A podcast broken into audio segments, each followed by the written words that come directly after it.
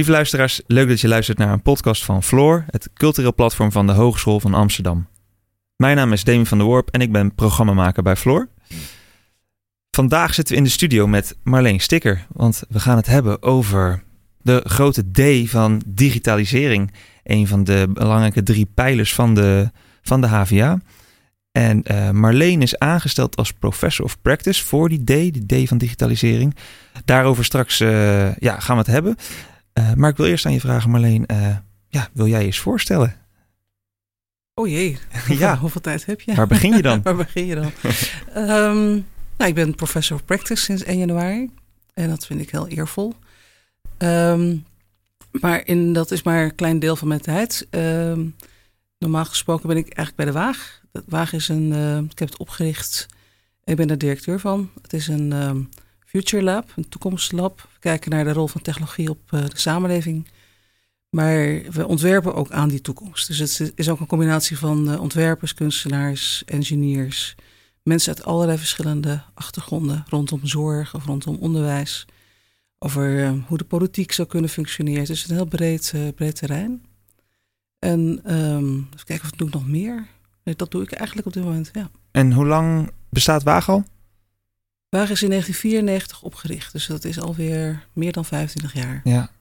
En daarvoor, hoe, hoe is het traject naar Waag gegaan? Waar, waar werkte je daarvoor bijvoorbeeld aan?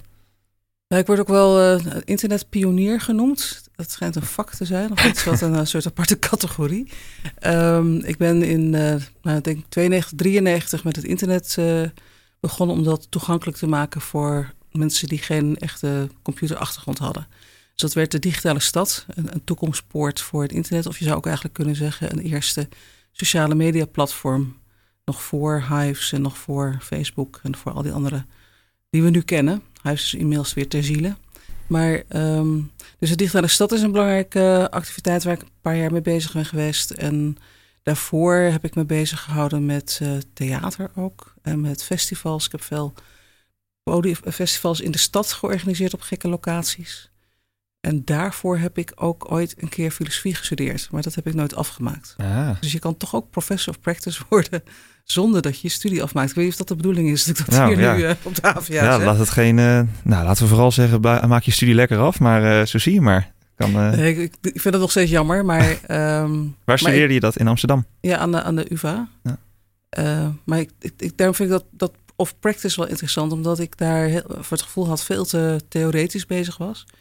Ook heel leuk trouwens, dus ik kon daar aardig mee meekomen, maar ik had de praktijk nodig. Dus ik ben met een groep mensen toen dingen, echt meer filosofie in de praktijk gaan brengen. En dat doe ik eigenlijk tot op de dag van vandaag. Dus de, de vragen die ik stel over technologie, is eigenlijk de vragen die je zou moeten stellen: dat, ze, dat het technologie niet neutraal is en dat het een uitdrukking van macht is. En daar heb je, dat lijkt wel een beetje op dat je een soort filosofische vragen stelt.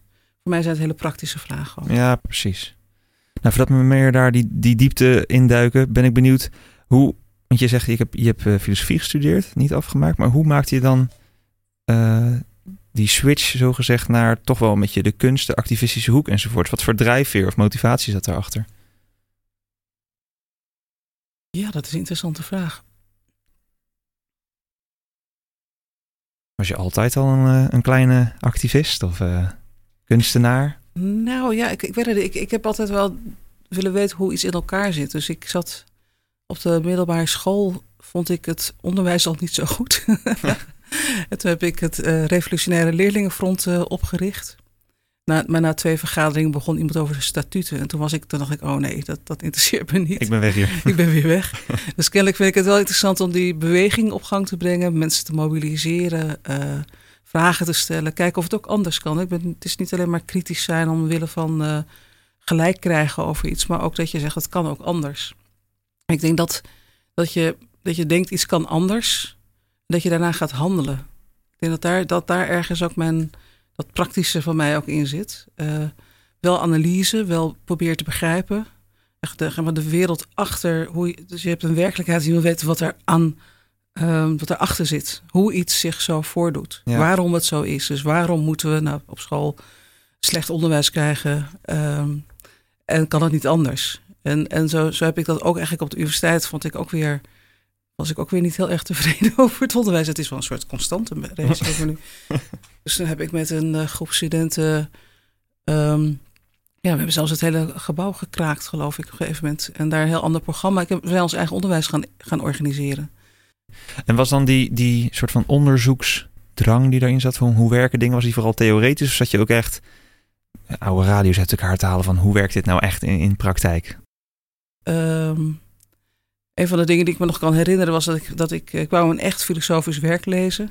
Toen was er nog een klein winkeltje eh, bij de Oude Manhuispoort die verkocht echte grote filosofische werken. En toen adviseerde hij mij Hegel, de Fenomenologie des Geistes. Dat is een heel dik, heel, hele kleine letjes. Met een toelichting van Heidegger. Wat ook al een, dat, dat zijn dus twee filosofen. Nou echt, ik kreeg er uittredingen van. Ik, ik, je, je, leest het en dan moet je nadenken over denken. En dan weer over denken, denken, denken. En op een gegeven moment neem je jezelf waar. En toen kreeg ik een soort hele naar gevoel van ik ben een soort out-of-body experience. toen dacht ik, dit kan toch niet de bedoeling zijn van filosofie? Ik wil in mijn body zijn. Weet je zeker dat je alleen het boek aan het lezen was? Of, uh... Ja, nee, dat ging over het godsbegrip en, en over bij Kant en Hegel. Ik weet, ik heb al die dingen wel gedaan en ik vond het fascinerend. Dus ik, uh, okay. ik snap ook echt het plezier, de lol ervan. Ja. Um, en ik heb er nog steeds heel veel aan ik, ik, denk, ik vind het eigenlijk jammer dat niet iedereen uh, een goede dosis filosofie krijgt. Het helpt je heel erg goed nadenken over, uh, over als je, als je, wat je waarneemt en, en, en wat jouw eigen rol daarin is. Dat jij het zo waarneemt, maar dat dat daarmee nog geen waarheid is, bijvoorbeeld. Um, dus het heeft mij wel heel veel gebracht, maar ik merkte ook dat ik. Um, ja, die, ik, ik, ik, vond er, ik zat er heel erg klem in dat hele universitaire wereldje. Dat was niet helemaal mijn, uh, mijn mijn bestemming. Nee, nee. Ja, en dan de koppeling van Hegel naar het internet. Ja, die is ook niet zo snel gemaakt, denk ik. Als in, hoe word je dan ineens internetpionier, zoals je dan vaak omschrijven? Ja, nu het zegt, ja, wat een idiote. Nou, nou, um, nou, kijk, voor mij, um, ik, ben, ik was nieuwsgierig naar wat, wat is dan denken? Dus dat, hè, wat, wat, wat, we doen het de hele dag. En we denken dat we weten wat we doen, maar tegelijkertijd is, nemen we het maar voor, waar aan. We rommelen maar wat aan. We rommelen maar wat aan samen, ja. Um, en dat, dat, dat probeer iets te achterhalen wat aan de achterkant zit, dat, zit, dat is ook mijn houding ten opzichte van technologie. Dus in de jaren tachtig, ik uh, ga een poosje mee, um, dat, wij waren de generatie waar niemand op zat te wachten. Dus uh, je had de jaren 60, dat waren de mensen die hadden hun vader van de troon gestoten. Actie Tomaat, ik weet dat dan. Het was echt een soort, het maagdenhuisbezetting. Dat was natuurlijk een groot moment. Uh, en wij kwamen er achteraan en die, de revolutionairen die zaten nu in het plus. Die, die hadden nu de banen. Ik dacht, ja, om dat nog een keertje te gaan doen, blijf lekker zitten. We gaan, en er, dus, dus het was geen aandrang om weer de macht te gaan. Had je dat uh, gevoel aan... toen echt? Of is dat nu je erop terugkijkt? Of... Nee, echt letterlijk. Dat, dat echt... voelde je toen ook echt zo? Oh ja, ja. Okay. ja heb ik ook echt wel zo uitgesproken van... Het interesseert ons niet om die positie weer te verwerven. Uh, het is veel interessanter om een eigen plek te creëren. En, en dat, dat was echt letterlijk. Dus dat, dat, de, stad was een soort, uh, soort gatenkaas. Was, was ingestort eigenlijk. Was, was heel veel plekken die, die leeg stonden. Er was heel veel leegstand. En dus die, die jaar tachtig is eigenlijk ook geweest om al die panden weer ja, in te richten. Dus heel veel podia zijn er gebouwd. Uh, Orte 239, veel, veel plekken ook waar voor, voor horeca, voor disco, maar ook heel veel ja, beginnende bedrijven, heel veel ondernemerschap in die tijd. Dus dat is en dat wel een soort groeimarkt voor kunst en cultuur en... Ja, en allerlei vormen van ondernemerschap. Dus van, van allerlei mensen begonnen dan maar hun eigen bedrijf. Ja. Omdat er geen banen waren. En um, je zou kunnen zeggen, wel een soort basisinkomen. Want uh, de uitkeringen waren toen, die, het kon ook niet anders, maar er was gewoon geen werk op dat moment. Dus heel veel mensen deden al die dingen met een basisinkomen. We waren dus ongelooflijk actief om, om met elkaar de stad weer uh, ja, aan de praat te krijgen. En daar zit wel een, een, en daar kwam toen die personal computer bij. Dus in de jaren tachtig komt dan de personal computer op. En dat is fantastisch natuurlijk, daar kan je alles mee doen. Dus je was veel minder afhankelijk van al die andere grote bedrijven en systemen die, waar je anders wel naartoe moest als je een blaadje maakte. Dan moest je zetwerk gaan laten doen bij een derde partij waar je weer geld aan moest betalen.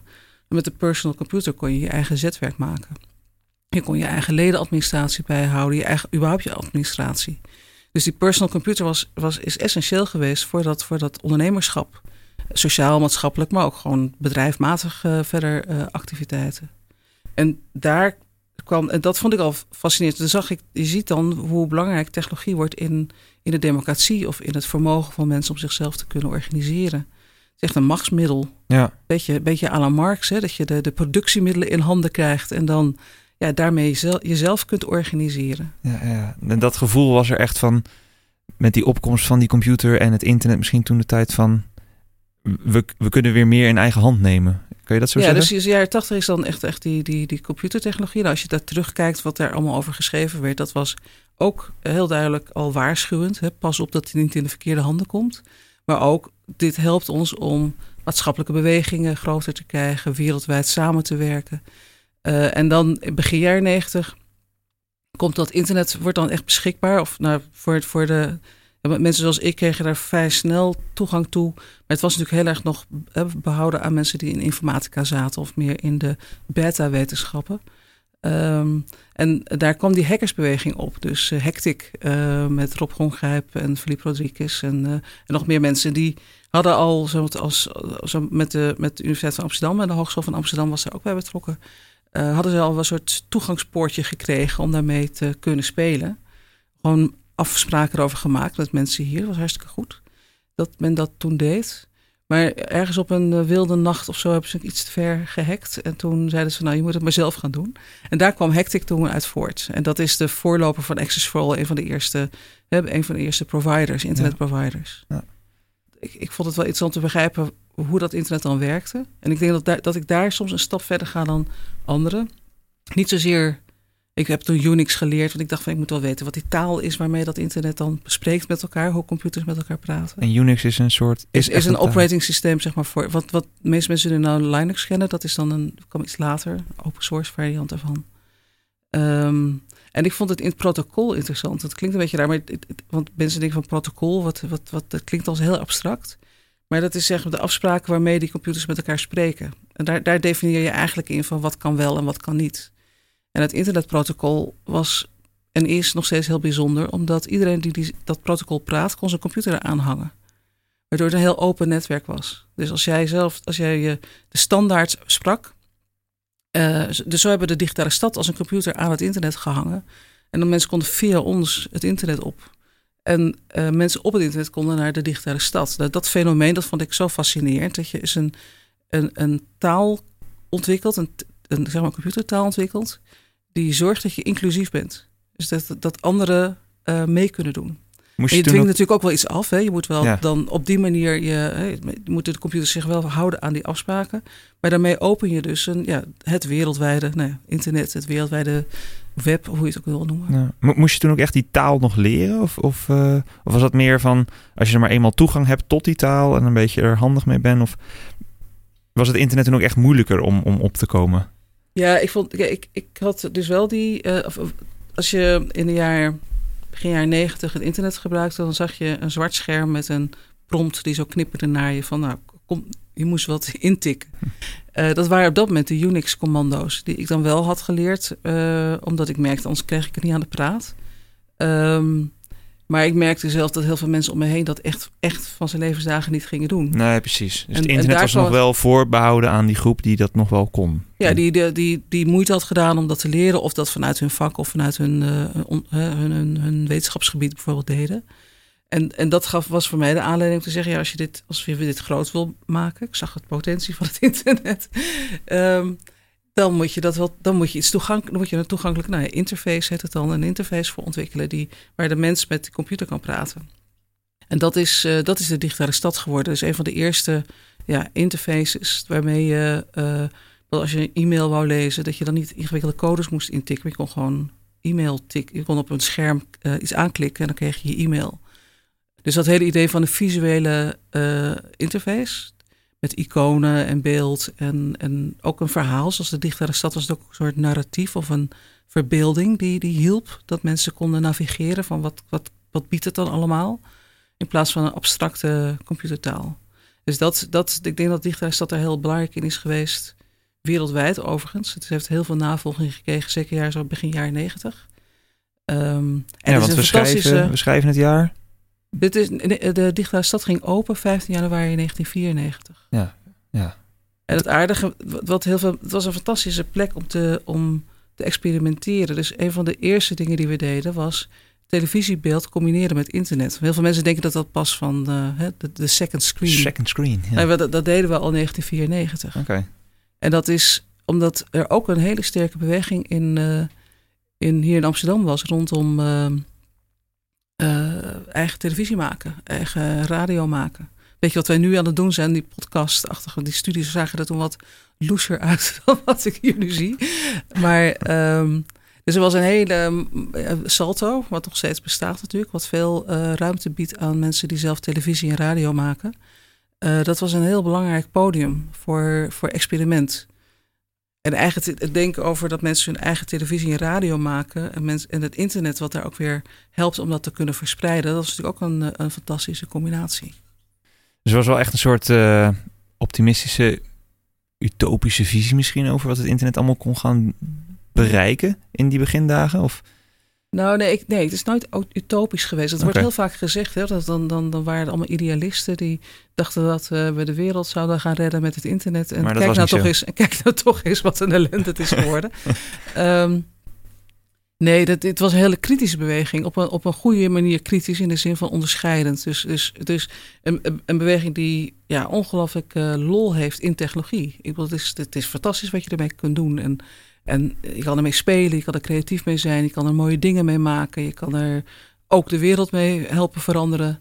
Um, maar zeker omdat deze groep zich natuurlijk ook wel heel, ja, heel nauw betrokken was met, uh, met uh, duidelijke invloeden hadden van de hackersbeweging.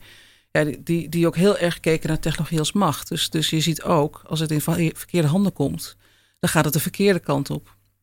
En eigenlijk al die, al die waarschuwingen in die tijd zijn er. Wat, wat we nu meemaken, dat Big Tech controle heeft genomen over nou, landen, staten, over onze publieke discussie, over ons persoonlijke leven. Maar ook hoe staten en overheden omgaan met, uh, met privacy en met, uh, met hoe nou, rondom coronamelders en apps en zo, dat er pogingen gedaan worden om ons helemaal bijna in te klemmen en alles van ons te willen weten. Um, ja, dat, is, dat werd toen al voorzien. Dus het was niet utopisch van het komt allemaal goed. Het was meer laten we er goede dingen mee doen. Maar laten we vooral ook zorgen dat er geen foute dingen mee gedaan worden. Ja. En dan toch, om even een brugje te maken, heb je een, uh, een boek geschreven dat het internet stuk is. Ja. waar, uh, waar ging het mis? Nou, ik heb er een heel boek over gedaan om dat te analyseren waar het stuk is gegaan. Maar um, nou, ik denk dat uh, ik, uiteindelijk, want ik, ik was er zelf ook nogal naar op zoek van waarom zijn dingen toen misgegaan. Ik denk dat er um, dus één, één, één reden, heel, een hele grote reden, dat is dat in de jaren negentig, uh, op het moment dat internet eigenlijk doorbreekt, en je zou zeggen dat moet een, een nutsfunctie zijn, dat moet voor iedereen toegankelijk zijn, dan moeten we zorgen dat publieke waarden daarin geldig zijn. En dat, je niet, dat er geen misbruik van je gemaakt wordt. Al die dingen die we toen eigenlijk ook wel hebben gezegd, al vroeg in de, in de, in de jaren negentig. Uh, dat is precies op het moment dat uh, wereldwijd iedereen zegt: de markt kan het wel doen. Dus niet, niet zozeer het internet, hè, marktwerking, nou, de markt doet dat wel. Uh, maar ook energietransitie, uh, hoe we met, met zorg, onder heel veel van die, van die domeinen die eigenlijk publiek waren, waar waar we met elkaar zorgden dat dat geborgd was en dat iedereen daar toegang toe had. Dat is allemaal geprivatiseerd. Dat, is, dat, is, dat heet ook wel het neoliberale hè, periode waar we nu langzamerhand een beetje uitkruipen, hopelijk. Dus dat, dat, en dat de overheid eigenlijk op grote afstand moet blijven. En dat we eigenlijk alles kunnen zien als een transactie. Dus als wij bereid zijn een prijs te betalen en dat de markt die concurreert wel, nou, dan, dan komt het goed. Nou, we, we zien dus nu dat dat niet goed komt. We zien dat in de jeugdzorg bijvoorbeeld, wat een markt is geworden. We zien het in heel veel domeinen, dat dingen niet zomaar op zijn beloop kunnen gelaten worden. Dat, een, dat je wel een hele sterke regels moet hebben in het spel. Nou, bij het internet is uh, precies daar. Voor mij, er is nog een, een, rapport van de, van de overheid in 1994. Het Nationale Actieplan Elektronische Snelweg, een mond vol toen. En daar zeggen ze nog: het internet uh, heeft ook een publieke waarde en die moeten we borgen vanwege allerlei rechten van de mens. Hè. Je, hebt van grondrechten van ons. En dat is volledig vergeten. Dus 30 jaar lang is er gewoon gezegd. Uh, en dat, eh, van, de markt kan wel zijn gang gaan. En, en dan gratis. Nou, het is toch prachtig dat iedereen alles gratis krijgt. En, en we hebben al heel vroeg met de wagen ook. Hè, de, de hele campagnes gedaan van gratis is niet er, is no, er is not such thing as a free lunch. Het gratis bestaat niet. Er is altijd een onderliggend gaat er iets mis. En al die analyses in die tijd hebben tot niks geleid. Totdat eigenlijk, ja, zijn echt twee grote momenten die, waarvan je kan zeggen, is een omslag. Dat is eerst uh, Edward Snowden in 2013. Die, die laat zien dat, dat werkelijk alle apparatuur die we gebruiken, alle software, dat daar meegeluisterd en meegekeken kan worden, tot met onze USB-stick.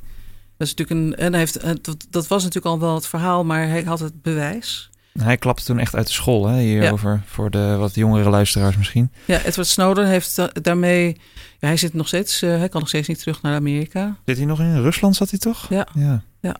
Dus dat is, en daar zijn ook films over gemaakt. En hè, Snowden, Edward Snowden is echt een, een, een, een, als je hem volgt op het internet, dan zie je dat hij nog steeds heel scherp is op al die ontwikkelingen. Ook op Rusland overigens. Hij zit daar wel, maar hij is er ook heel kritisch op. Maar, um, maar hij, hij, kan, hij kan niet naar Amerika. Dan wordt hij net zoals Assange. Er zitten heel veel mensen uit die tijd zitten natuurlijk uh, gevangen. Um, die, um, uh, die aantonen dat, dat in dit geval Amerikaanse staten, eh, maar ook, ook Nederlandse staten en andere daaraan meewerken. Dat mensen beloerd worden en dat er data over verzameld wordt. Op een extreme manier. Ja, dus hij was een, grote, een groot eikpunt, zo gezegd. Je zou kunnen zeggen in de tijd, zou je kunnen zeggen, nou, wanneer, wanneer begint het nou, die kentering nou? Dus heel lang doen we, nou, het internet is toch gratis, maak je geen zorgen. Hier nog een appje, stappentellers, je maakt niet uit. Uh, en en geef, voel, je voelt de goede verstaande wissel dat het mis was. En vroeg, we hebben ook de, een Facebook Farewell Party georganiseerd, ook met de HVA trouwens samen. Wanneer was dat? Met het Instituut voor Network Cultures van Geert Lovink en anderen. Uh, dat was 2014. We hebben in een grote, groot evenement in de stad Schouwburg. Waar we zeiden, jongens, je moet echt hier nu weg. Het was voor heel veel mensen helemaal geen feestje. Maar wij vonden het wel goed. we hadden zoiets van moeten. Was een... Uh, maar dat... dus ja, dat was, het was voor heel veel mensen al bekend... wat, wat het spel achter de schermen bij Facebook was. En, uh, maar het Cambridge Analytica, dat is dan weer 2015, 16 denk ik nu. Dat was uh, daarvan... dat is een ander eikpunt waarin... Dus je zou zeggen, Snowden maakt het duidelijk wat de geheime plannen van staten en naties, staten was uh, ten opzichte van burgers. En met, ik denk dan met, met, met, uh, uh, met Cambridge Analytica wordt duidelijk wat die platforms, die, die, die uh, Facebook doet met in dit geval rondom politieke verkiezingen. hoe, het, hoe het informatie manipuleert en mensen profileert. En, en dat gesprek hebben we eigenlijk nog tot op de dag van vandaag. Van hoe krijg je wel bepaalde dingen te zien of niet te zien? En hoe krijgen mensen daardoor, worden ze, nou het, het, idee van gebrainwashed of in ieder geval op een bepaalde manier gemanipuleerd. Ja. Cambridge Analytica ging dan voornamelijk over de Amerikaanse verkiezingen in dit geval, toch? Dat ze echt met micro-targeting enzovoorts mensen konden sturen en... Uh, ja, en echt systematisch. Dus echt, en, en dat daar ook heel veel kapitaal en geld omheen georganiseerd wordt. Dus dat het echt een interventie is. Niet een, niet een keer een, een, een, iets doen, hè, een, een keertje microtargeting, maar echt een heel systeem erachter. Ja. En is nou ook niet het, juist het, het gevaarlijke en het vervelende hieraan dat het gewoon een soort van legaal is? Ze opereren binnen de wetten die ze misschien zelf hebben mogen schrijven? Of zijn hier ook echt regels overtreden? Um, nou, dat is het gekke eigenlijk. Je zou kunnen zeggen. Ja, ik begin steeds heel fundamenteel, maar die, dat, je zou kunnen zeggen: onze persoonlijke data. Dat hoort bij de integriteit van onze persoon. Dus als iemand iets met onze data doet en ons profileert, dan raken we onze persoonlijkheid kwijt, onze persoon kwijt. En eigenlijk gaan we ervan uit in ons rechtsstelsel dat wij verantwoordelijk zijn voor ons eigen handelen. Dat wij een vrije wil hebben. Uh, maar dat betekent ook dat wij dus niet van buitenaf gemanipuleerd zouden moeten of mogen worden. Want dan kan je niet meer zeggen dat ik een vrije wil heb. Als, je, als, je, als iemand je deels zeg maar, je, je brein in gevangenschap neemt. En die bepaalde dingen alleen nog maar laat zien en andere dingen niet. Dan ben je niet meer een vrij mens. Dus heel fundamenteel denk ik dat daar uh, grenzen zijn overschreden over grondrechten van de mens. Het enige is, dan moet je het wel zo zien. Um, en we hebben natuurlijk wel wetgeving bijvoorbeeld over dat je geen, uh, je mag niet onder de organen verkopen. En wat, daarmee beschermen we de mens, want Anders, als je heel arm bent, dan zou je wel een nier moeten gaan verkopen om überhaupt een, eh, een tandartsrekening te kunnen betalen. Stel, of iets te kunnen eten. Um, dus het idee dat je, van, dat je persoonlijke data tot handel maakt, wat ook heel vaak nu gezegd wordt, nou, daar betaal je toch een nette prijs voor. Ik denk dat dat fundamenteel fout is. dus, dus, dus, de, dus zoals wij onze nieren niet moeten verkopen, omdat we de integriteit van ons lichaam moeten beschermen, Zo moeten we geen persoonlijke data verkopen, verhandelen of überhaupt tot handel verklaren. Um, uh, omdat we onze, de integriteit van onze persoon moeten beschermen. En als we dat niet doen, dan kunnen we geen, geen samenleving meer hebben. Dat is, dat, dat, dat is de consequentie ervan. Als wij zeggen, nou jij verkoopt je maar aan uh, de eerste, de beste die al jouw data wil. Uh, die vervolgens jou ook wel of niet iets nog laat zien. En, en, dat je in het universum van die, van die applicaties terechtkomt. En, en dat, kan, dat is het lastig op dit moment nu. Hè? Dus, dus de grote probleem is niet alleen die manipulatie achter de schermen met algoritmes.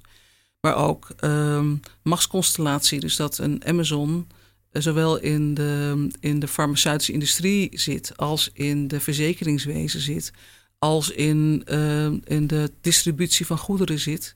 Dus de, de, de machtsconstellatie ook over die verschillende markten heen zorgt ook dat je gevangen raakt in die platforms. Dus ja, er zijn heel veel redenen waarom je zou kunnen zeggen, er zijn regels overtreden, maar pas eigenlijk sinds, eigenlijk zou je zeggen dat Cambridge Analytica werd de politiek pas wakker. Dus is wacht eens even. Tot dusver konden ze zeggen van het is steeds voor consumenten. Maar nu, uh, onze, de, onze kiezers die raken van streek. En ja. zo betekent kunnen we ze niet meer bereiken. Dus eigenlijk is dat een soort wake-up call geweest... waardoor de politiek eindelijk zijn verantwoordelijkheid ging nemen. Ja, van, er is ook nu een serieus bedreiging voor onze partij... Ja. of uh, persoonlijke functie of beroep. Ja, precies. Ons, hoe, onze eigen toekomst staat op het spel. Ja, precies. En dat heeft eerst geleid tot, tot privacywetgeving in Europa en hier nu in Nederland. Hè, dus de GDPR of de AVG heet dat ook. Ja. Nou, echt iedereen die nu werkzaam is en iets met digitalisering doet, heeft te maken met die, met die wetgeving, wat wel en niet mag. Ja. Um, maar wat mij betreft gaat het verder. Het is niet alleen je privacy die op het spel staat. En heel veel mensen zeggen soms, nou, wat kan mij dat nou schelen? Hm. Als ik maar goed bediend word en iedereen maar precies op het juiste moment het juiste liedje laat horen of uh, de juiste, juiste weet ik wel wat, wat, je, wat je op dat moment wil zien. maar um, het gaat ook over dat begrip soevereiniteit. Dus dat je je eigen wil kwijtraakt. Ja. Dat je niet meer kunt beslissen zelf over je eigen leven. Ja. En, en dat punt, dat begint nu wat meer op de agenda te komen. Dat geldt natuurlijk ook voor staten en steden bijvoorbeeld. Hè. Als Amsterdam, uh, al die platforms als Uber en Airbnb... Ja, die bepalen op een gegeven moment die weten ze geeft meer over de stad dan de burgemeester en de wethouders. Ja, precies. En die kunnen daarmee dus ook uh, bepaalde regelgeving overrulen. Zeggen Ja, van, uh, ja. ik heb zoveel data en ik weet gewoon tegen een planoloog of zo van, nou, blijkt uit mijn gegevens dat zus of zo. Nou, als, als, als, als je via je navigatie eh, te horen krijgt dat je linksom of rechtsom moet, hè, dat, dat je wordt gesuggereerd. Ja. wie bepaalt dat eigenlijk? Wie gaat er over hoe mensen van A naar B gaan? Is dat, in- is dat, is dat eh, de ANWB of is dat, de, is dat eh, Uber of is dat eh, TomTom of is dat Google? Of is dat, zijn dat gemeenteambtenaren die daar eh, zich ook voor moeten verantwoorden? Ja. Nee, ik, ik heb liever dat laatste. Ik heb, ik heb het liefst als een combinatie van experts, maar iemand moet daar politieke verantwoordelijkheid voor nemen. Ja. Ik zat laatst zat ik op eh, de fiets en toen eh, had ik ehm, net geen groene golf. En dacht ik, eh, en toch, wie, wie bepaalt eigenlijk wie hier de groene golf krijgt? Eh, dat fietsers dat krijgen, maar hoe hard moet ik dan fietsen Ja. om een groene golf te krijgen? Eh, of auto's. Wie, dus dat zijn allemaal regels. Ja. En ook al onze verkeerssystemen zijn, zijn vol met algoritmes. En al die, al die, daar ook opnieuw spe- speelt daarbij, van, daar zijn er keuzes voor gemaakt. Dus is dat het op- optimaliseren van verkeersstromen. Maar, maar dat is, ik geloof prima dat dat heel vaak heel goed gedaan wordt. Maar het is wel fijn als iemand kan uitleggen waarom in dit geval auto's voorrang krijgen op fietsers. Of waarom fietsers voorrang krijgen op auto's. Dat zijn politieke eh, keuzes. ja, en dat niet het antwoord is ja, Ik weet niet Kijk- wie dat heeft kijk maar bedacht. bij Uber. Ja, kijk, ik denk dat die kentering hier zeker in de stad wel is. Maar, de, maar er is wel een. een dat, het kost wel moeite soms om die politiek eh, te laten weten van je hebt hier een rol. Je moet, en dat betekent dus ook dat je eh, actief ook moet zijn. Dus niet alleen tegen. Dat, dat is ook weer waarom ik eh, kritisch zijn over technologie betekent niet dat je tegen bent. Je kan ook zeggen, ik ben ergens voor. En dan maar dat, dat voor zijn. Dus ik vind stappentellers te gek. Dat heel goed voor de zo- hè, Als je zegt van, de, nou, mijn hele familie probeert boven, bo- rond de 20.000 stappen te komen. Ja, dat was COVID-tijd. Hè? Dus dan, De tijd van de lava's. Ja, van de heel veel wandeling. Ja. heel veel wandelen. maar, ehm, of laat, laten we zeggen dat iedereen probeert die 10.000 stappen te zetten. Ja. Nou, zo'n zo incentive als je weet, het is, dat is prima. Ik ben daar niet op tegen, helemaal niet. Maar er is geen enkele reden waarom ergens in de Silicon Valley iemand hoeft te weten hoeveel stappen je hebt gezet. En waar precies. En waar precies. En, en op welk tijdstip precies. Uh, dat kan ook gewoon prima alleen op jouw telefoon bekend zijn. En zo kun je met die coronamelder. En dat, is, dat, dat is uiteindelijk gelukt in ten dele. Want ik ben niet helemaal uh, blij daarmee. Maar is het gelukt dat als je nabijheid moest meten. Van ben je in de buurt geweest van iemand. Nou, dan wordt jouw telefoon gebruikt om die nabijheid te meten. Maar als je dat centraal opslaat, dan weet je waar iedereen is geweest. Dus uiteindelijk is er voor een protocol gekozen. Die zegt: nee, we slaan die data alleen op het eigen telefoon op. En we zorgen ook dat die encrypted is, versleuteld is, zodat die niet zomaar uitgelezen kan worden. Nou, dan, dan heb je dus in het ontwerp van de technologie gezorgd dat je echt privacy waarborgt. En zo kan je dus ook heel actief zijn over. Nou, we willen best iets hebben, we willen best uh, met elkaar data verzamelen over voor gezondheid. Ja, het is natuurlijk fijn om te weten met voedsel en wat wel en niet werkt. Of uh, nou, zeker ook als het gaat over uh, bestrijden van kanker of wat dan ook. Dan wil je natuurlijk. Uh, dan heb, is het wel handig als af en toe om een computer werk te laten verrichten. Om, om datasets te analyseren of daar inzicht in te krijgen in patronen die we als mens niet kunnen waarnemen. Ja, en dan zou je kunnen zeggen: hoe meer data, hoe beter die analyse uiteindelijk kan worden. Ja, ja. dus er zijn, er zijn heel veel redenen waarom, het, waarom dataverzamelingen heel zinvol kunnen zijn. Maar dan wel uh, zo dat ze niet in private handen zijn of terug te leiden zijn naar, persoon, naar personen. En daar zijn oplossingen voor. Dus dan ook opnieuw, dan moet je zorgen dat je die, aan die oplossingen werkt. En, en dus, uh, ja, hoe heet dat, proactief. dat je dus van tevoren zegt, nou deze waarden zijn, vinden we belangrijk. En die willen we meenemen in het ontwikkelen van technologie. Ja, en dat zijn die van, publieke waarden. Ja, in plaats van achteraf denken van, nou we hebben nu een mooi product. Uh, gaan we ook eens even kijken hoe we de privacy aftikken. Ja, en ook zorgen dat je zegt, nou dat mag absoluut. Dus uh, je begint ermee dat je eerst die publieke waarden definieert. Onder deze voorwaarden. En dan zeg je vervolgens onder deze voorwaarden mogen bedrijven of anderen daar iets mee doen. Maar dan, heb je, dan, zet, dan zet je grenzen aan wat die markt kan doen. Het kan dus prima samen met marktactiviteit. Maar je zal eerst die eerste stap moeten zetten. En wat we nu veel hebben gedaan, is dat we eigenlijk alles al kwijtgespeeld zijn aan private partijen die geen belasting betalen, uh, zich niet aan onze afspraken houden. Uh, een beetje, ja, dus, dus, dus dat, is, dat, is, dat is slecht voor een democratie. Laten we het daarop houden. Dat, Ja, dat, dat is, ja. dat, dan kan je een democratie niet in stand houden als je. eh, dan heb je geen, geen goede onderhandelingspositie ten opzichte van de markt. Nee. En als je, dan de, als je dan de koppeling maakt naar de HVA, hè? je bent nu eh, professor of practice. Ten eerste, wat houdt die functie eigenlijk in? Is daar een definitie voor? Professor of Practice, nou, ik, ik vind hem zelf een prachtige titel. En er is natuurlijk iemand mij voorgegaan, eh Kees Bayworth. Dus dan kan ik een beetje afkijken hoe zij het doet.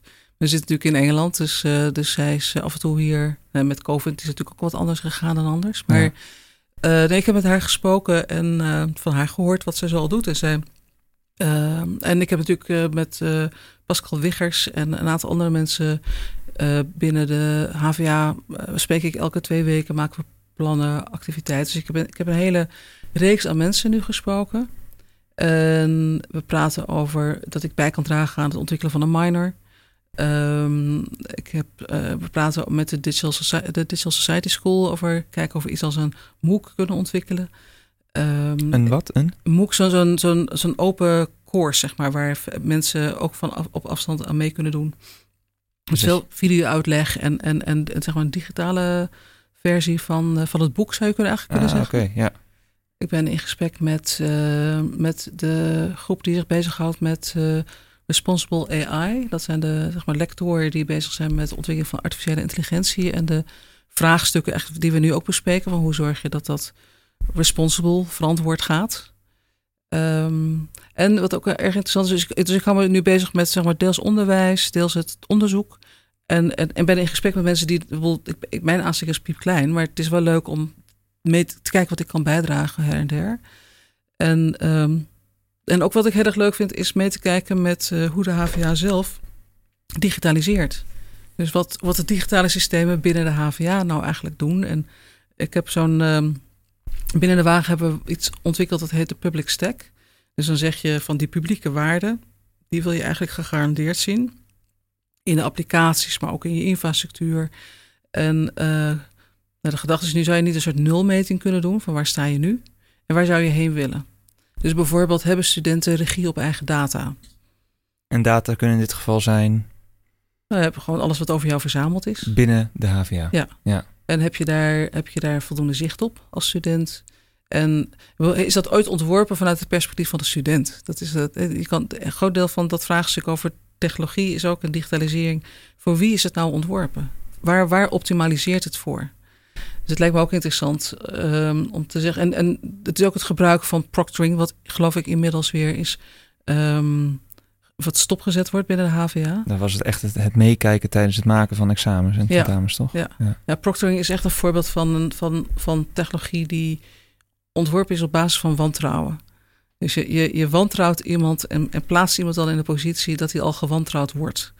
En dat ga je dan maar bewijzen. En ga jij maar bewijzen dat je niet, dat je niet uh, en dat is een soort omgekeerde be, be, uh, bewijslast die, maar ook een, een heel slechte cultuur die dat met zich meebrengt. Ja. Als je dat je leerlingen of je studenten ja. oplegt, dan heb je meteen een, het conflict ingebouwd. En ik begrijp best hoe moeilijk het is geweest, zeker in coronatijd, om ja, testen af te nemen. Maar dat is, daar zijn misschien ook wel, je zou ook vanuit een ander vertrekpunt tot iets heel anders kunnen komen. Ja. En dat geldt voor heel veel van de systemen die, die überhaupt uh, organisaties, maar ook uh, de, de, opleidingen, hogescholen, universiteiten nu hebben, is dat ze helemaal in die, in die Google-sfeer terecht zijn gekomen. Of in ieder geval bij partijen die niet duidelijk zijn wat ze met de data doen. Hmm. Dus je wil eigenlijk ook zeker weten dat je gewoon die, de, de, ook op middelbare scholen. Het is echt raar dat we al die jonge kinderen in, in een Google-omgeving plaatsen. Ja, en ze vanaf jongs af aan allerlei data laten vergaren voor ja, en daar, daar geen controle op te kunnen hebben, daar geen zekerheid over. Te, ik zeg niet dat dat permanent gebeurt, maar je kan het niet uitsluiten dat het gebeurt. En ik denk dat als je, als je een zorgplicht hebt, uh, als overheid, als instituut, uh, ja, dan moet je zorgen dat je dat goed doet. Dus heb je ook je eigen websites trackers en tracers die mensen profileren? Gebruik je Google Analytics? Dat soort vraagstukken. Ik kan zeggen, daar zijn alternatieven voor die veilig zijn en die mensen niet uh, volgen over het internet heen. Nou, dan kan je zeggen, dat, dat kan je ook doen met zo'n nulmeting. Van wat, wil, wat zou je nou willen? Zou je nou privacy by design willen? Mensen, als, als, macht, als technologie macht is, dan wil je eigenlijk graag dat, die, dat je wederkerig bent. Dat, ik beschrijf het wel eens als een, als een bedrijf een, heel veel data kan verzamelen en artificiële intelligentie erop kan investeren, een paar miljoen. Uh, dan kan de, en de vakbond heeft dat geld niet dan komt er steeds meer kennis en steeds meer data en steeds meer macht bij, bij, bij het bedrijf terecht en steeds minder bij de werkers. Dus als je, het gaat ook over die machtsdisbalans die er ontstaat. Dus dat zou je ook kunnen zeggen, studenten en docenten hebben we dezelfde informatie. Uh, hoeveel, hoeveel informatie hebben jullie over docenten bijvoorbeeld? Ja, ja. Heb je nu al dingen gevonden binnen de HVA waarvan je echt per direct kan zeggen van dit, uh, dit is helemaal mis. Stop hier direct mee. Um, nou, nee, ik ben, ik, ik ben hier niet de politieagent. Ik, het is veel interessanter om met de mensen die hier al mee bezig zijn. Ik bedoel, dat ik uitgenodigd ben in deze rol is ook omdat er binnen de HVA mensen uh, heel actief zijn op dit gebied. Dus het is niet zo dat ik nu als een soort uh, expert iedereen op de vingers kom tikken. Dat zou ik helemaal niet prettig vinden. Het is veel het is meer. een geruststelling voor de mensen die hiermee bezig zijn. ja, uh, ook omdat ik het gewoon fascinerend vind hoeveel mensen binnen de HVA zich de juiste vragen stellen. En ook, ik snap heel goed, als je zo'n groot instituut bent en je wil ergens naartoe veranderen, of dat nou duurzaamheid is, of diversiteit, of digitalisering, dat dat tijd kost. En dat je dus, het gaat veel meer over, kun je, een, kan je het zichtbaar maken? Kan je die analyse met elkaar maken? En dan, waar wil je dan heen? Als je dat met elkaar definieert, en dan kan je een roadmap maken. En zeggen, nou, op deze manier gaan we dat aanpakken. En dan doen we, er is een soort context, uh, Amsterdam is 57 in 2025. Dan, uh, dan viert Amsterdam haar of zijn? Wat is het? Is het de stad? Oh, Hen. Hen. Het D. uh, het 750-jarig bestaan van de stad. En, um, en we hebben ook een groter programma met de Waag en de gemeente. En de HVA doet er ook aan mee. En de OBA en andere partijen. Om te kijken of we Amsterdam digitaal veilig kunnen krijgen.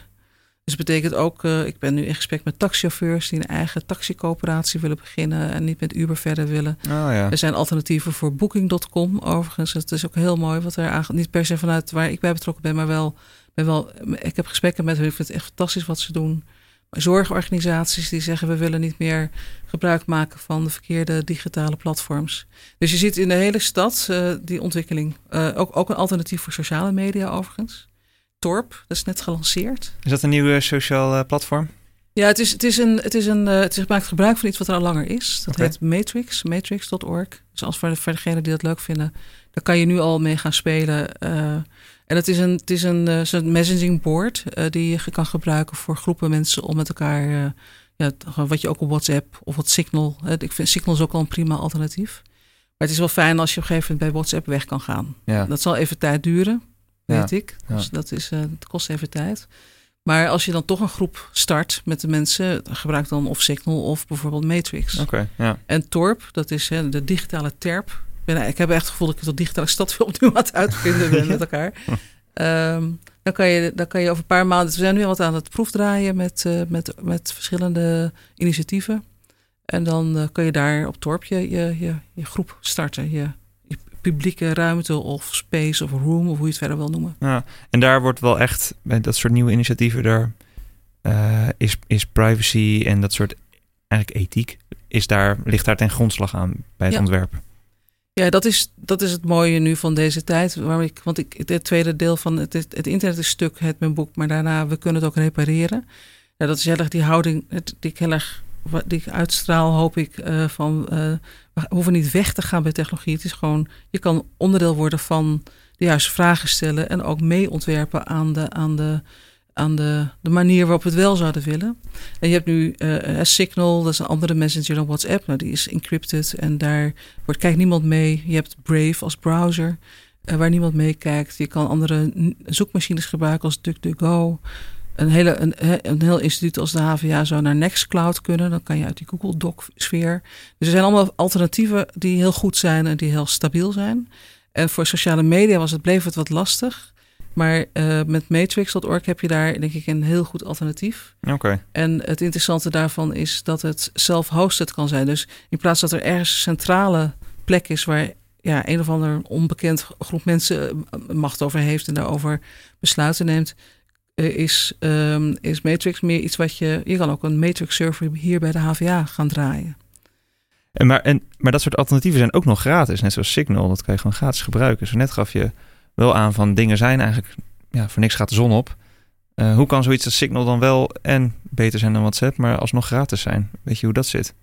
Ja, het is heel belangrijk inderdaad om steeds te kijken naar die verdienmodellen en ook het eigenaarschap. Want als je, daarmee bij Signal, ik vind het echt, het, het is, uh, het voldoet, als je, als je kijkt, als je het scoort, zeg maar, op een aantal aspecten, dan scoort het heel erg goed.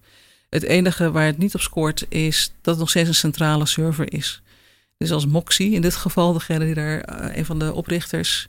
Ja, ik, ik ken hem, ik heb hem wel eens persoonlijk ontmoet. Ik geloof de man, maar dat kan niet iedereen. Dus het is best lastig om op zoiets dan te vertrouwen. Ja, ja. En het kan nog steeds zijn dat hij een keertje Signal wel verkoopt. Ik denk het niet in dit geval. De man zit echt anders in elkaar. Maar er is, ik heb daar weinig garanties nog voor gezien. Wat je ziet aan, uh, wat je nu ziet, uh, is dat um, als je, ik, ik vind altijd prettig als een alternatief een gezond verdienmodel heeft. En een gezond verdienmodel is wat mij betreft dus niet verdienen aan de data van de personen, maar bijvoorbeeld die software ook ter beschikking te stellen aan bedrijven. Dus dat je, dus het, dat doet Signal op dit moment overigens ook. Dus, dus Signal zelf is voor ons gratis, als, maar als je het binnen je bedrijf op wil zetten, dan, uh, of WhatsApp maakt gebruik van een deel van de encryptiemethodiek van Signal, dan betalen ze daarvoor. Ah, oké, okay, ja, ja. En sowieso heb je veel uh, voorbeelden nu. Uh, Matrix is weer een voorbeeld waarbij Matrix zelf open source is. Uh, en iedereen kan het dus zelf zijn eigen server inrichten en daar activiteit op doen. en er is Element, dat is het bedrijf die daar diensten oplevert. En dat, en dat model, ook in, bij, waar ik, ik begon het gesprek over Unix en Linux, als, als de operating systemen van, van het internet. Linux is de open source variant ervan. En dat draait bijna, als het niet 70, dan wel 90% van het internet draait eigenlijk op dat soort open source technologie. En dat komt omdat er goede verdienmodellen omheen ontstaan. Dus bedrijven die, die bieden services aan op iets wat open is. En dat betekent dat ze bij blijven dragen aan wat open is. Want daar hebben ze belang bij. En zij, op het moment dat iemand zegt: Ik heb geen zin om het zelf te doen, dan kunnen zij die service verlenen. Ja. En dat is dat, ik denk dat daar uh, gewoon als de toekomst zit. Maar dat betekent ook dat het economisch denken anders moet. Ja, ja. En het idee over, er is een enorme cultuur van start-up en snel heel rijk worden, ten, ja, van ten koste van wie of wat. Ja, ja, ja. Dus die vraag vind ik ook heel belangrijk als je zegt, ik wil iets met technologie of iets met apps of iets met iets slims, smart, wat dan ook. Uh, ga nou niet mee in dat spel om dat ten koste van anderen te doen. Ja. Maar zorg dat je een verdienmodel verzint. En, en, en, en, kijk eens naar de modellen rondom DuckDuckGo en Brave en Data Commons en dergelijke. Ja, en dit is heel erg gedacht vanuit de mensen die er zelf een bedrijf of iets in willen starten. Hoe zit het bij de eindgebruiker? Waar vind jij dat de, eind, de verantwoordelijkheid in feite ligt? Want je had net over een soort checklist die je kan houden naast iets als Signal. Maar verwacht je dan eigenlijk dat elke eindgebruiker dat voor zichzelf zou moeten doen? Van check even wat het uh, verdienmodel is, kijk even hoe ze met je privacy omgaan enzovoorts. Terwijl ja, je scrolt door pagina's lange voorwaarden en privacy statements enzovoorts. Is het te doen voor, voor iedereen om het zelf te checken? Nee, ik vind, ik vind het. Uh, je kan dat niet bij de individuele gebruiker neerleggen. Het is net zoiets als met voedselveiligheid. Als jij daar de, als jij de winkel instapt, dan weet je dat het voedsel wat daar ligt veilig is in principe. En als er iets mis is, dan, dan is er ook een enorm. Hè, dan, moet, dan worden de eierkoeken weer teruggehaald, of weet ik wat. uh, of als er een speeltje bij de blokker niet doet, dan wordt daar gewoon wordt op gehandeld. En er wordt toezicht op gehouden. Er wordt enorm veel regels uh, rondom voedsel, rondom allerlei andere vormen van elektronica. Dus het is of allerlei andere soorten van producten. Dus waar we naartoe moeten is dat als jij in de App Store een applicatie downloadt, dat je zeker weet dat die veilig is. En niet andersom, dat je zeker weet dat iemand een of andere rare truc met je aan het uithalen is. Dus de, en, en dat afdwingen, dat moet natuurlijk vanuit politiek en maatschap, maatschappelijk moeten we dat willen. Ja, dus ja. het is wel degelijk. Ik denk wel dat het. Dat, ik vind het wel belangrijk dat mensen het belangrijk gaan vinden. Oké, ja. Maar ik, en ik, natuurlijk is het fijn als mensen actief meebewegen. Dus weg bij WhatsApp naar Signal toe. Uh, je, dat, soort, dat, soort, dat je een beetje alert blijft. Mhm. Maar ja, het is, het is, het is voor, het, voor, voor het individu en ook voor, voor groepen mensen bijna onmogelijk om het allemaal zelf te doen. Ja, precies. Maar daar hebben we ook instituties voor. En we hebben nu. Uh, uh, je kan wel, als je ergens werkt, kan je zeggen, kan je kan je, je baas bevragen of je omgeving bevragen. Maar we hebben nu net uh, een artikel geschreven in de, in de opiniestuk in het NRC over hoe de publieke omroep op de eigen websites allerlei trackers en tracers gebruikt. Dus als jij een publieke organisatie bent, bijvoorbeeld de website van de HVA, zou je ook even kunnen kijken. Waarom maak je gebruik van Google Analytics? Ja. Waarom zou je daar aan, of de, de, je hebt ook de Facebook, Facebook Pixel. Heel veel bedrijven, organisaties gooien dat gewoon in hun eigen communicatie, hun eigen digitale communicatie. Of Mailchimp, al dat soort. Dus je kan, ik, ik denk dat als je actieve rol hebt in digitalisering, dat je een keuze kunt maken, en zeker in je eigen professie waar je ook zit. Of het dan in het zorgdomein is, of in het economische domein, of in, in, in de creatieve kant, of in IT-kant. Ja, ga bijdragen aan, uh, aan de, de publieke waarde. Ja, dus het is zowel een, een eigenlijk altijd een persoonlijke opdracht, zou je kunnen zeggen. Van blijf nadenken over de producten die je gebruikt, die je gratis kan downloaden enzovoorts. Maar tegelijkertijd zeg je van dat is eigenlijk niet te doen om, om alleen tegen die grote bedrijven op te boksen en die, en, die, en die machtsstructuren. Dus moet er ook vanaf bovenop meer gereguleerd worden. Dus moet een beetje naar elkaar toe groeien misschien. Ja, bovenop, ik zie, ik zie het gewoon van onderop. Want, want de, de, politiek is iets wat ons representeert. Dus het is de samenleving die dat dan afdwingt. Ja. Ik, ik vind het altijd raar om te zeggen. Want ik, ik wil niet in een, in een sfeer komen dat het of de markt of de overheid is. We zijn een samenleving uh, die zowel markten mogelijk maakt als dat we een overheid nodig hebben om dingen te reguleren. Dus het is wel echt iets wat je gezamenlijk moet doen. Maar ik vind wel, ik, ik, ik merk zelf ook uh, hoe je zit in een soort twilight zone op dit moment. Dus je hebt, je kan sommige dingen wel over elkaar krijgen. Dan denk je, ja, dit gaat goed. Zoals? Nou, bijvoorbeeld Signal gaan gebruiken, of Ja. Brave, of DuckDuckGo, of al die. eh, Je kan, je kan een aantal dingen kunnen heel goed. Uh, en dan zie ik ook toch wel mensen meekomen waarvan ik niet dacht dat ze dat zouden doen zo vroeg. Dus ik ga mee. Uh, en ik begrijp ook dat mensen denken, ja, maar ik kan toch niet zomaar weg bij, bij wat dan ook, Instagram, Facebook, TikTok, want er zitten allemaal vrienden. En Dus ik heb een reputatie opgebouwd of zo als je 10.000 Helemaal problematisch. ja. volgers hebt. Ja, ja. Dus mensen zitten ook wel klem. Dus, dus daarom zeg ik ook steeds, het gaat over um, die alternatieven zorgen dat die gebouwd worden en stevig worden en aantrekkelijk zijn. En fantastisch ontworpen. Ik vind het echt heel belangrijk dat het. Uh, het is niet alleen maar technisch verhaal. Het is, het is ontwerp op alle niveaus. Hè? Dat, je het, dat je het ook uh, leuk vindt om te gebruiken, dat het mooi is om te gebruiken. Maar dat het dan ook goed zit met die publieke waarde. Ja. En dan hebben we tijd nodig om daarheen te stappen. Dus uh, dat, dat internet is stuk ja, al 30 jaar, zou je kunnen zeggen. en, uh, dus we hebben minstens 5 tot 10 jaar nodig om het weer wat te repareren. En daar heb je dus en wetgeving voor nodig en handhaving voor nodig. En hele goede ontwerpers en hele ja. ja actieve mensen. En ik hoop eigenlijk dat een nieuwe generatie uh, die nu aankomt, hier HVA-studenten, dat die uh, wat kritischer zijn in de zin van onderscheidend over wat technologie is. En iets minder naïef dan, de, dan, dan heel veel mensen die, die ja, daar niet zo goed over hebben leren nadenken. Ja. En als je zegt van, nou, ik, ik schat zo vijf tot tien jaar, zei je net, hè, van hebben we nog nodig om dingen te herstellen, te repareren. Is het dan ook klaar? Is jouw werk ooit klaar? Nee, nee, ik, ik, geloof niet dat de, dat de wereld ooit helemaal te repareren is. Ik het internet is niet, niet te repareren in zijn, in geheel. Uh, die, die, die machtsconstellatie rondom die partijen. Die, de, de, ik, ik zie steeds meer ook natuurlijk, uh, als, als je nieuwsgierig bent, wat, zit, wat gaat er nou achter schuil? Uh, waarom doen bedrijven dit? Wat is, een, wat is die machtsopbouw die daar plaatsvindt? Ja, dan kom je op vraagstukken uit dat Uber miljarden verlies maakt uh, en nog steeds overeind is. Ja. En dat die miljarden meegefinancierd worden door oliegeld uit Saoedi-Arabië. Denk je, wat zit daarachter? Dus, dat, dus de vragen die je moet stellen over de wereld is natuurlijk ook die, die grote transitie van, van olie en gas en de machtsconstellatie daaromheen. Ja, naar, naar een nieuwe tijd. Uh, dat is ook de discussie waar Kate Raworth mee bezig is. Hè? Hoe zorg je dat je circulair wordt en regeneratief. En dat je, dat je dus. Ook, we hebben het nu over data en de manier waarop misbruik gemaakt wordt en waarde ontrokken wordt. Maar dat is dezelfde discussie die we hebben over de planeet. Ja. Dus die discussies komen bij elkaar. En, en dat is de echte grote opgave. Dus de, de, of we het allemaal gaan redden, ik, ik hoop het. Ik, vind, ik, vind, ik word daar zelf wel af en toe wat zenuwachtig over. Oh ja? Ja, ik, ik vind niet dat er, dat er dat de urgentie nou echt overal van afdruipt, zeg maar. Dus het, is heel raar dat je een rechter nodig hebt om af te dwingen dat een grote olieconcern, een Nederlands olieconcern, zich sneller aan de, aan de afspraken gaat houden die we wel hebben gemaakt, maar die niet worden nagekomen. Um, en ik zie dat, dat dat is hetzelfde wat rondom digitalisering gebeurt. Dus de, er zijn afspraken nu, maar we moeten wel zorgen dat iedereen ze nakomt. Nou ja, dan moet je wel toezichthouders hebben die, die tanden hebben. Ja. Dan moet je dan wel op gaan investeren. Nou, daar, dat, elke keer zie je dat op het moment dat dat daarop aankomt, dat iedereen toch nog wel terugschiet van nou, de markt die kan het toch ook wel een beetje oplossen. Laten we nou niet te, te bedillerig zijn. Ja.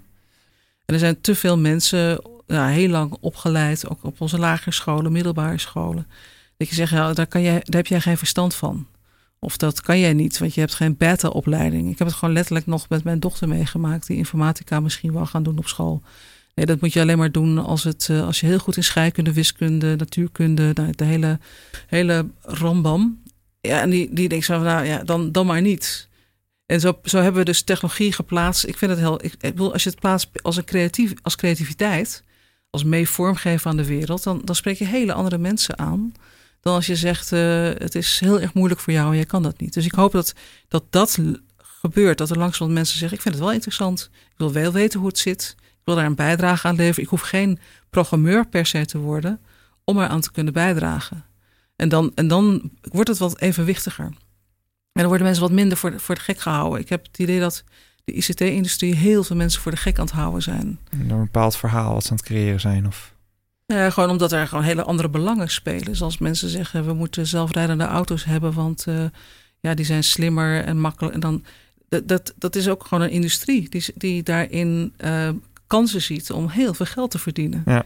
En je kan ook denken, ja, maar we, we, kunnen ook zorgen dat minder dronken mensen in de auto stappen. Ja, dus, dus andere vraag, maar hetzelfde resultaat. Ja, precies. Maar waar, waar uh, wie, dus dat, wat het wordt vaak gebracht als uh, mensen rijden mensen dood. Ja, dronken mensen rijden mensen dood. Over het algemeen kunnen mensen best goed rijden eigenlijk. Of, gezien hoeveel mensen het doen en hoeveel auto's er op de weg zijn en met wat voor snelheid we rijden. Dus je kan op een heel andere manier naar dat vraagstuk kijken. En dan, men zegt ook, met zelfrijdende auto's gaan het uh, energievraagstuk oplossen, wat het duurzaamheidsvraagstuk. Maar zelfrijdende auto's creëren verschrikkelijk veel data. En we weten inmiddels dat datacenters en artificiële intelligentie en sensors een enorme ecologische uh, footprint hebben op de aarde. Ja. Dus het is niet, niet zo dat je het. Je kan niet zeggen, nou, we gaan zelfrijdende auto's introduceren in, in de hele wereld. Overal. Eh, en dan komt het wel goed. En dan komt het wel goed. Je hebt een heel ander probleem gecreëerd daarmee. Ja. Nou, dat, dat gesprek, ik heb het zelfs op ministeries meegemaakt dat toen ik zei die zelfrijdende auto's komen er niet, dat er een soort, soort, soort siddering door die hele zaal heen ging. Zei ze dat nou echt? Ja, wat, hoe, hoe ze dat te zeggen? Omdat ze allemaal denken dat, ze dat, dat het hun rol is om, daar, om dat te, mogelijk te maken. Dat, dat ze dat moeten doen. En dat moeten, dat probeer ik te bevragen. Dus als we het gaan doen, dan wil ik eerst met elkaar gesproken. Al die andere vraagstukken ook op tafel. Dus dan kom je op hele wat, wat fundamentele vragen van wat ruilen we nu precies uit. Ja, dat zijn per definitie niet per se vragen die alleen maar bij iemand zitten die heel goed is in natuurkunde of in wiskunde. Dat zijn vragen waar allerlei expertise samenkomen, denk ik. Ja. Want het is niet alleen een vraag inderdaad voor mensen die toevallig kunnen coderen of die uh, een website kunnen ontwerpen. Vooral als het over sociale vraagstukken gaat, dan heb je het heel, uh, ja, noem de studies maar op. Maar ik kan daarom wel begrijpen waarom dit verhaal ook en waar de, gewoon een universeel verhaal moet zijn en waarom het belangrijk is voor, uh, ja, voor eigenlijk iedereen die hier studeert. Nee, ik hoop, ik hoop ook dat. Um uh, dat dit niet gezien wordt als het is, dat het ICT is in de, in de, in de, in de strikte zin. Het is het ook. Hè? Dus het is het, vind, het, echt zou je willen zeggen dat mensen die aan de meer technische ICT-kant zitten, dat die uh, begrijpen dat wat zij ontwerpen sociale structuren zijn, grotendeels. Dus, en dat zij dan misschien ook realiseren van hé, daar weet ik te weinig vanaf. Dus ik ben misschien op een aantal punten hier niet de expert. Ik moet met iemand gaan samenwerken ik kan het die wel daar bouwen, meer vanaf weet. Maar ja, maar wat bouw ik nou eigenlijk? Ja, hoe ga ik nou eigenlijk bouwen? En wie bepaalt eigenlijk waar ik voor optimaliseer? Van Ja. wat voor gedrag optimaliseer ik? Van wat voor een systeem ben ik hier nou eigenlijk aan het bouwen? En kan, er, kan ik met iemand in gesprek om dat eens te bevragen? Is eigenlijk Dus ook een dat- groot pleidooi voor kruisbestuiving dan tussen verschillende studies in dit geval op de HVA. Of Ja, ik denk, ik denk dat ik zou het fijn vinden als de, de, de, de, de techniek kennen. Zeg maar, wat is coding? Wat, wat, zijn, wat, is het, wat is het maken van een database en categorieën definiëren? Dat dat ook in de meer de humanity kant zit en meer in de sociale eh, beroepen en opleidingen. En dat aan, de, aan meer de beta-kant men meer begrijpt over nou, wat zijn publieke waarden, wat zijn aannames, wat zijn grondrechten, eh, wat is sociale interactie. eh, Waar, wat is gamification eigenlijk? Wat is, wat is het eigenlijk als ik mensen ga zitten belonen? Eh, om, als ze hier nog eens een keer op drukken, dat ze nog een keertje. Wat, wat ben ik daar nou eigenlijk aan het maken? heb je nog een soort laatste tip of boodschap voor alle studenten? Ehm nou ja, ik ben, mijn, mijn beeld is steeds dat je een beetje dat gevoel moet hebben dat je de schroevendraaier in de hand hebt. Dus dat je, dat je, en of jij dat nou zelf bent of dat je mensen kent of met, wie- met wie je in gesprek bent. Want ik snap ook best dat niet iedereen. Een schroevendraaier om de zwarte doos open te schroeven, om, te, om de, de achterkant te begrijpen. Dat, dat, je, dat je iets minder aanneemt dat het zo is. En dat je je eigen ja, mogelijkheidsdenken activeert. Van het zou ook anders kunnen en hoe kan ik daaraan bijdragen? Ja, dus En, je- en dat vermogen om bij te kunnen dragen aan, aan het ontwerp van, van, van, van de toekomst. Ik hoop dat dat, dat, dat iets is wat, eh, wat ik mee kan helpen stimuleren. Ja, ja. Dat lijkt me een mooie opgave hier binnen de HVA. Ehm, ik, vind het een mooie om mee af te sluiten. Ik wil je daar gewoon in ieder geval heel veel succes mee wensen. Om dat te gaan doen als professor of practice binnen de HVA. En eh, dat je ook maar veel mooie nieuwe projecten mag starten bij Waag. En alle andere dingen die je doet. Ehm, hartstikke bedankt Marleen dat je hier naartoe wilde komen in de studio. En eh, jij bedankt voor het luisteren. Ga naar eh, hva.nl slash floor als je meer informatie of andere programma's wil zien. En graag tot de volgende keer. Doeg!